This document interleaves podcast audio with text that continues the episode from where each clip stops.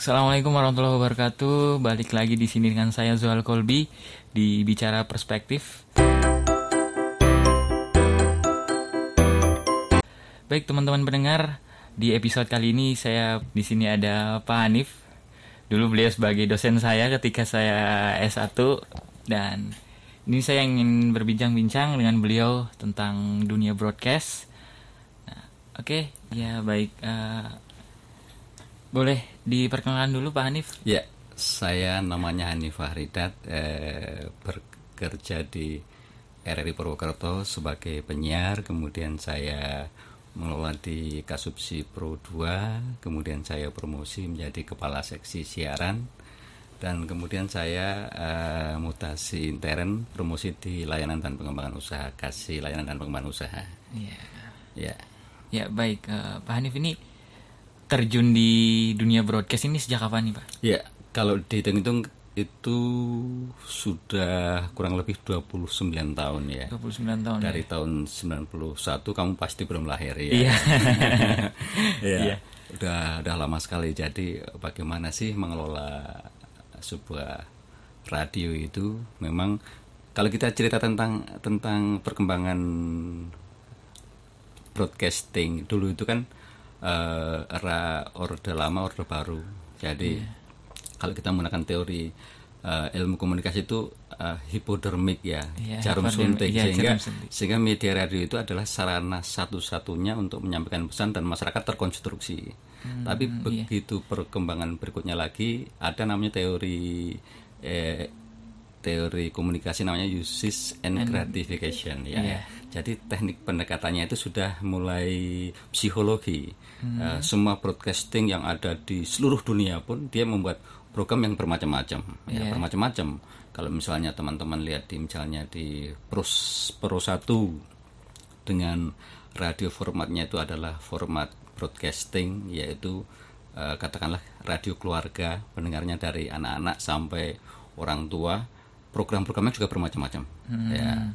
Dan itu pun mendapat eh, tempat di hati pendengarnya sesuai dengan segmennya masing-masing. Iya, ya iya, karena iya. misalnya pagi dengan eh, kami bikin namanya Daypat pagi programnya juga spesial untuk eh, format-format pendengar yang memang belum pergi ke kantor gitu ya Iya, iya. sehingga di situ diberikan informasi tentang dialog-dialog yang memang aktualitas Mm-hmm. kemudian masyarakat juga bisa memahami tentang informasi-informasi apa yang ada di waktu pagi itu Ya. dan itu pun merupakan satu informasi yang memang sama teman-teman itu memang sudah dibikin format untuk teman-teman memang pendengar eh, radio keluarga ya karena Iya, memang iya. program satu. Segmennya memang Nah, segmen tapi kalau Pro 2 tadi memang mereka juga membuat format yang memang eh, untuk eh, anak-anak muda ya Hmm. sehingga dari stylish penyiarnya kemudian gaya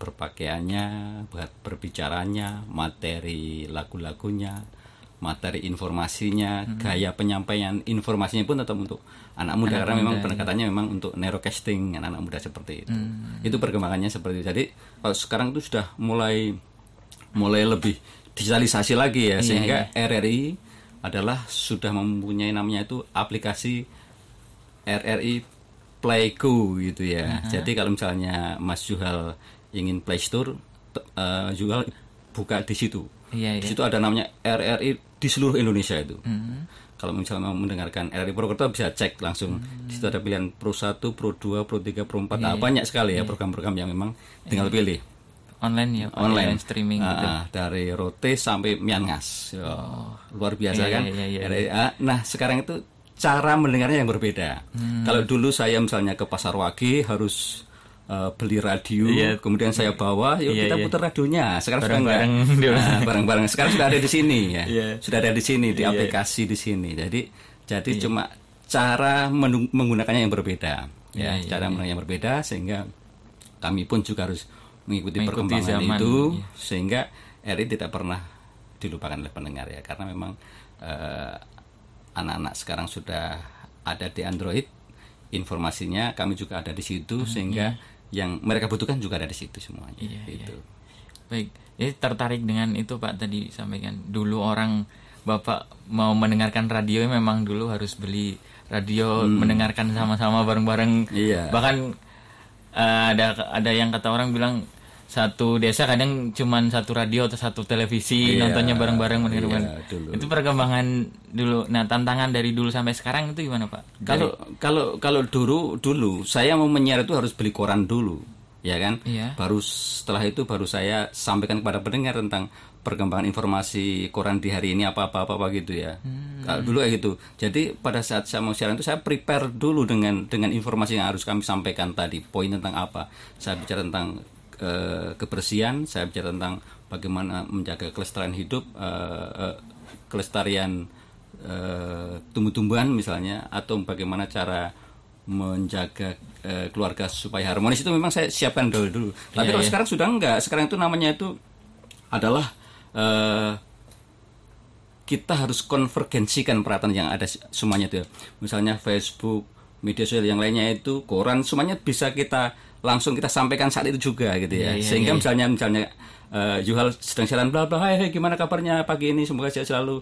Terus ada satu informasi lo dari WA grup kami bisa dibuka seperti itu. Iya, iya, Eh, iya. Facebooknya ada ada di situ, koran ada semua jadi jadi semua semua informasi bisa konver, kita konvergensikan Iya, ya, iya. menjadi satu informasi Bisa- bisa melalui telepon juga bisa melalui apalagi SMS juga bisa melalui oh, banyak sekali media yang, iya, yang iya. memang harus di saat itu harus bisa dijadikan satu menjadi satu informasi. Iya, iya, sehingga penyiar-penyiar sekarang sudah nggak nggak susah kayak dulu saya lagi ya kan. Oh, iya, iya. kalau dulu misalnya saya mau siaran itu saya harus bawa kaset dulu. Ya nggak? Kaset itu iya. ada 12 lagu.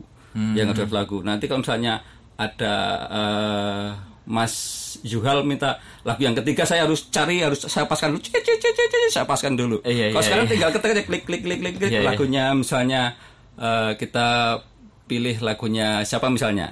Eh, lagunya misalnya ini tentang Firsa misalnya. Firsa misalnya pagi telah pergi. Ah gitu. Saat itu juga langsung hitungan detik sudah sudah bisa kita Iya, request. Kan kita kita putar ke pendengar semuanya. Jadi bedanya memang sangat jauh. Sekarang memang dia lebih fleksibel lebih cepat cepat melayani. Kemudian juga semua sudah eh, pe- penyiar itu sudah diberikan apa namanya itu sudah dimanjakan dengan Iya, iya. informasi yang ada kan? Iya, iya. Langsung buka internet ketik ah, tentang tentang kecelakaan di Amerika juga juga ada kayak udah gitu ya kan. langsung, iya, Coba iya. kalau kita misalnya bicara tentang tentang misalnya global village, misalnya teorinya miliknya McLuhan itu bahwa Iya. bahwa orang sekarang dihadapkan dengan berbagai uh, media dan pada saat itu juga kita bisa melihat peristiwa yang ada di belahan dunia itu ya nggak? Iya, iya.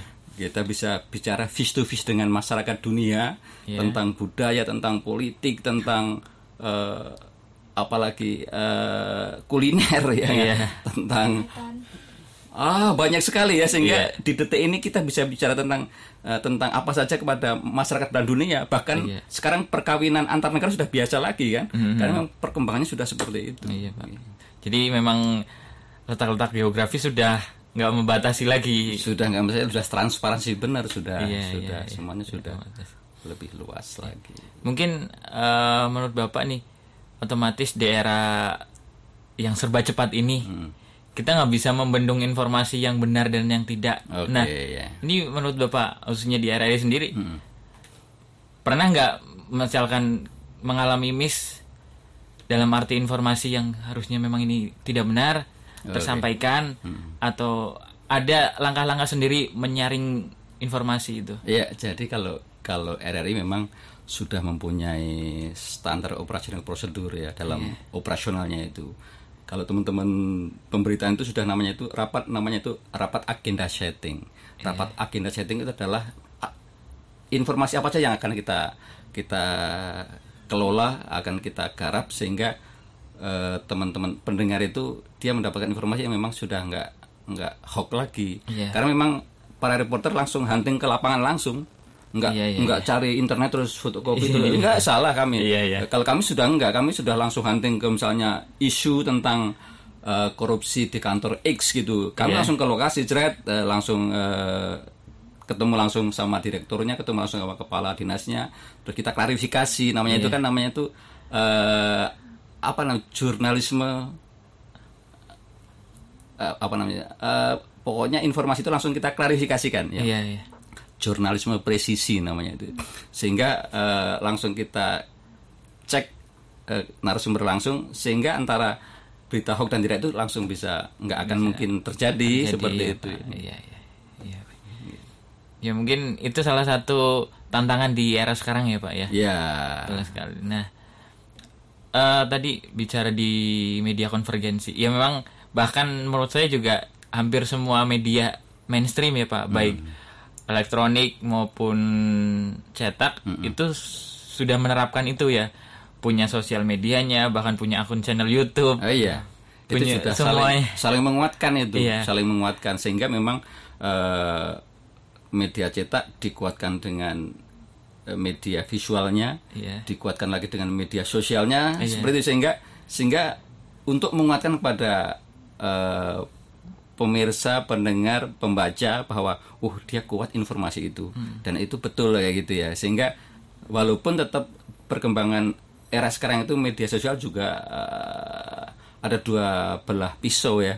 Iya. Yang satu memang bisa disalahgunakan, yang satu bisa dimanfaatkan dengan optimal. Iya, Pada saat kita itu dihadapkan dengan informasi yang hoax, inilah kita harus mempunyai literasi media yang hebat gitu ya. Sehingga kita bisa check and balance tentang informasi itu sehingga jangan sampai kita termakan dengan berita-berita yang hoax seperti itu. Apalagi sekarang udah perkembangan politik yang seperti ini kan Iya, coba iya. coba semua orang menggunakan media sosial untuk menipu Iya, iya, iya. Itu, untuk menipu kepada eh, masyarakat seolah-olah informasi itu betul gitu ya Iya, iya.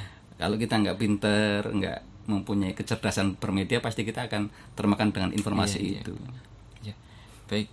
Mungkin eh, saya balik lagi nih Pak tadi ke perkembangan radio.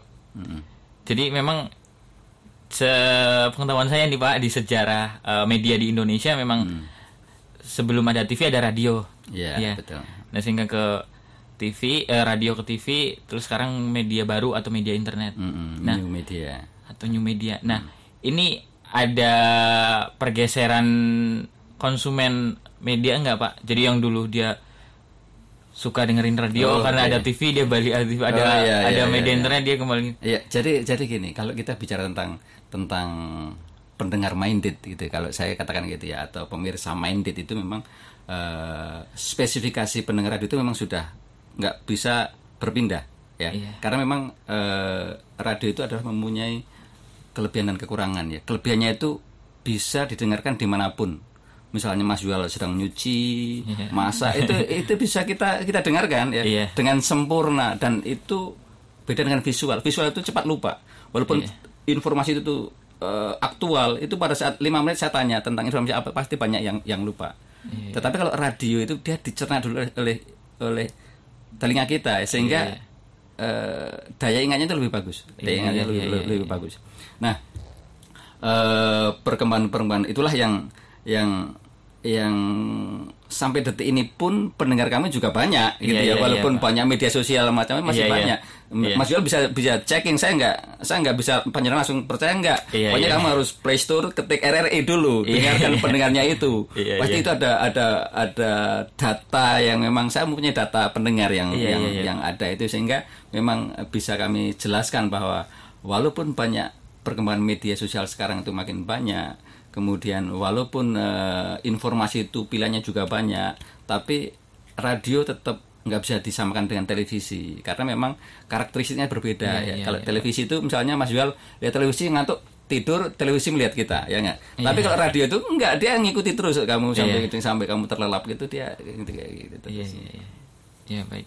Jadi memang ada tantangannya sendiri-sendiri ya, Pak ya. ada tantangan, ada karakteristik sini. Tapi cuma Mas Yual perlu tahu juga bahwa Iya. sekarang perkembangan eh, digitalisasi ini RRI juga sudah mempunyai namanya itu RRI Net. Radio yang memang visual. Ki- Bisa kita buka di sini itu. Iya. RRI Net mas, misalnya panjenengan eh, eh, eh, buka eh, aplikasi RRI Playgo gitu ya. Iya. Nanti di sini itu ada namanya itu Tadi dulu Mas. Iya. Nah, di sini tuh ada RRI yang memang sifatnya visual. Hmm. Jadi RRI yang siaran itu di samping kita dengarkan audionya tapi juga bisa kita lihat di visualnya. itu. Visualnya. Kalau misalnya eh, nanti lebih jelasnya teman-teman kalau misalnya langganan Indohome itu Iya. pilihan dari dari Metro, dari TV One macam-macam nanti ada namanya itu di sini nih. Ini ada RRI.net ini. Iya. Nah, RRI.net itu adalah satu jawaban bahwa RRI juga bisa dilihat melalui visualnya itu. Iya, iya, iya. Nah, di sini nih RRI.net itu. Mungkin ini agak agak agak lama ya, tapi tapi kami sudah ingin ingin eh, menjawab apa yang dikatakan oleh perkembangan masyarakat sekarang itu bahwa RRI pun sekarang sudah menyiapkan dan eh, memanjakan pendengarnya dengan melihat eh, visualnya kayak gitu. Iya, iya. Di sini RRI.net itu. Ya, bagus.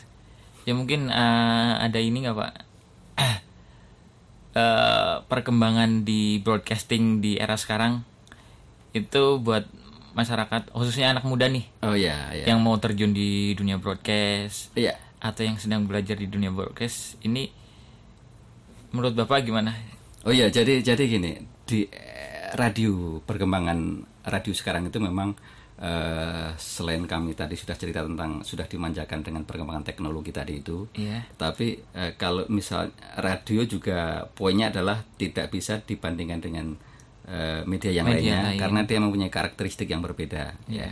Eh, dia itu mempunyai eh, sifat karakter yang memang berbeda dengan media-media yang lainnya. Iya. Kemudian eh, untuk teman-teman yang ingin me- terjun langsung di dunia broadcasting, terutama radio itu memang eh, para artis di Jakarta juga begitu. Dia memulai dari dari penyiar radio. Penyiar ya. radio, iya. Karena dengan penyiar radio itu dia mempunyai daya imajinasi yang lebih bagus dibandingkan visual. Iya. Karena coba kita di hadapan kayak gini, kita suruh cerita tentang hutan coba. Iya, Kalau nggak punya imajinasi yang yang bagus, Iya, itu iya. pasti dan nggak mempunyai knowledge yang bagus pasti kita nggak akan bisa mengurai sebanyak itu kan. Iya. Tapi masyarakat juga terkonstruksi dengan apa yang kita sampaikan. Ya, itulah kekuatan-kekuatan yang memang Iya. beda dengan dengan, Dengan televisi. media ya, dengan iya. media yang lain. Yang paling penting adalah bagaimana kita menguatkan ilmu pengetahuan kita tentang perkembangan sekarang ini. Ya. Iya. Karena itu adalah persyaratan bagaimana menjadi seorang broadcasting yang bagus. Iya. Ya, ilmu pengetahuan bagus, bahasanya juga bagus. Sehingga apa yang kita sampaikan itu adalah bisa dipercaya oleh pendengar kami. Tapi teman-teman jangan jangan berkecil hati bahwa perkembangan teknologi yang hebat kayak gini eh, radio juga melemah enggak. Ma- Sama-sama masih ma- masih, Masih kuatnya. sama-sama kuat. Coba misalnya kalau di London ada BBC London masih hebat di sana itu ya enggak. Di Iya, Jepang iya. ada NHK di sana itu Iya, lebih iya. hebat juga. Di Indonesia ada RRI yang Iya. eh, mempunyai networking yang sangat besar seperti itu. Jadi iya. teman-teman nggak usah padam ya enggak. Iya. Kalau misalnya eh, ingin menekuni di dunia broadcasting. Iya, iya, iya. Baik, Pak. Cuman ada ini nggak Pak persaingan antar media? Jadi dalam artian untuk merebut eh, pendengar Oke. itu ada klasifikasinya wah banyak biasanya nih khususnya misalkan di media televisi pak yang iya. setahu saya Aha. itu kadang orang jarang menonton TVRI Ah. lebih suka nonton nonton channel lain gitu Oh iya, jadi gini, memang makanya kan tadi kalau perkembangan sekarang kan kita harus menggunakan namanya itu dari uses and gratification tadi deh. Iya. Yang enggak televisi juga banyak televisi yang berformat news and talk itu ada Metro, Kompas TV, TV One, eh, iNews iNews, macam-macam gitu ya. Iya. Yang formatnya hiburan ada RCTI, ada SCTV, ada Indosiar, Indosiar. macam-macam. Iya, iya. Macam yang segmennya Neurocasting ada Net TV, macam Iya. Sehingga semua itu tergantung pada pada pemirsanya tadi itu Iya, atau iya. pendengarnya tadi itu kalau ah aku sukanya yang anak-anak muda pasti dia arah- arahnya ke Net TV. iya iya Betul. Aku sukanya yang dangdut deh, Eh, pasti ada yang lagi-lagi televisi X gitu Iya. ya enggak. Semua memang mempunyai format-format tertentu. Makanya kan kalau kita pendekatan dengan uses and gratification secara psikologinya tadi itu. Iya. Wah, aku sukanya dia gitu. Oh, aku kalau jam 4 itu sukanya misalnya rumahnya Uya misalnya. Iya, ya, iya. ya enggak. Semua Iya. semuanya memang akhirnya diberikan kayak seperti eh, program itu seperti supermarket itu. Iya, Yang supermarket itu aku suka milih Indomie, ya udah Indomie aja. Channelnya Iya, iya. berarti ya gitu. Eh, sukanya apa, sukanya apa gitu ya sehingga Iya, iya. memang semua sudah diberikan suguhan yang macam-macam tinggal sekarang tergantung personalitinya itu. Iya. Aku sukanya yang jam sekian, aku sukanya yang ini. Iya, iya. Oh, jam sekian aku suka yang ini kayak gitu. Hmm. Cuman eh, apa nggak ditakutkan ada konstruksi media pak untuk informasi?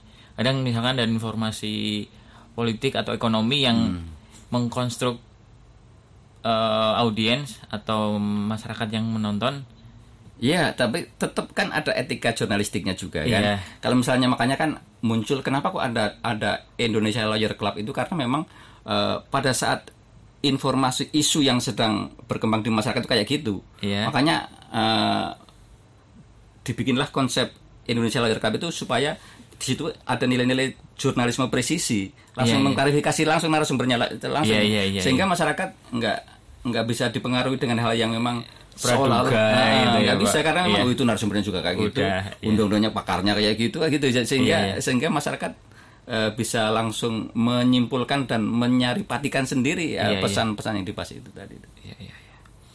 Ya, baik. Mungkin eh, terakhir, Pak. Oke, ya. Baik, terakhir ini eh, ada pesan-pesan buat eh, khususnya anak-anak muda Pak Hmm. di era digital ini serba cepat semuanya serba digital. Nah, ini pesan-pesan menanggapi arus informasi yang cepat ini menurut Bapak gimana? Iya, jadi ada beberapa poin yang paling penting adalah memang sekarang itu eranya era digital, era, era serba cepat, sehingga eh, walaupun cepat pun kita harus bisa menyaring maksud arah dari informasi tersebut. Iya. Karena sekarang itu banyak informasi-informasi yang akhirnya dipolitisasi ya, Iya. sehingga kalau kita nggak benar-benar pandai menganalisa tadi itu pasti kita terjebak pada sebuah permasalahan yang yang berbeda. Kemudian yang berikutnya karena memang serba cepat, kita juga harus kalau ingin menerjuni di dunia broadcasting harus bikin yang paket-paket yang memang tidak boleh lebih dari eh, 15 menit ke atas karena itu bosen. Mereka tuh maunya tuh cuma 5 menit. Oh, in, poinnya kayak gini ya, kayak Iya, gitu. iya, iya. Itu itu memang harus harus harus nggak bisa lagi misalnya durasi satu Lama, jam itu iya. sudah orang sudah sibuk karena memang Iya. orang sekarang udah sibuk dengan di sini sendiri kayak gitu ya nggak Iya. aku butuhnya ini oh ya iya, pokoknya itu kayak gitu sehingga kita harus bikin paket-paket yang memang serba Cepat. serba Instan. cepat eh, serba cepat kemudian tahu poinnya itu apa goalnya apa Iya. kemudian juga tetap yang namanya budaya harus kita kuatkan itu karena sekarang itu eh, perkembangan budaya dunia itu sudah mengarah ke kita ya Iya. kalau kita itu nggak bisa menanggulangi karenanya maka budaya kita pun akhirnya dikuasai oleh Belanda dengan wayangnya ya enggak Iya, iya. nanti apakah kita harus belajar ke Belanda tentang wayang Iya, kebalik kan Iya, kebolak iya. kebalik ya enggak Iya. ya apakah banyak sekarang tuh orang-orang uh, Australia belajar tentang gending-gending Jawa di Solo Surakarta itu Iya, iya. kalau anak-anak muda itu kita nggak memperhatikan dengan budaya kita yang sangat sangat luar biasa ini Iya. kita lama-lama bisa aja belajar eh, tentang eh, gending-gending Jawa ke Australia ke Iya, Belanda iya. ke mana-mana itu Iya, kebalik iya, kan iya, iya, kebalik. kebalik bahwa eh, itulah yang harus harus eh, generasi muda harus tahu tentang itu eh. sehingga bagaimanapun caranya tetap kita harus melestarikan budaya kita yang adiluhung ini Ya, baik. Ya, baik. Terima kasih Pak Hanif eh, atas waktunya nih eh, di podcast Bicara Perspektif. Mudah-mudahan sukses selalu ya, Pak. Amin, terima kasih Mas Yuel. Pokoknya Iya. kamu adalah mahasiswaku yang terhebat. Ya, kan? Masih ingat dengan saya kan luar biasa itu. Oh, saya senang ini kalau kamu main kayak dari itu, saya senang sekali. Ya, ya, ya, ya, Pak. Ya, ya jalin eh, silaturahmi lah, Pak. Oke, ya, ya, ya. ya. Ya, baik. Terima kasih banyak, Pak Hanif. Mudah-mudahan eh, sukses selalu dan Amin.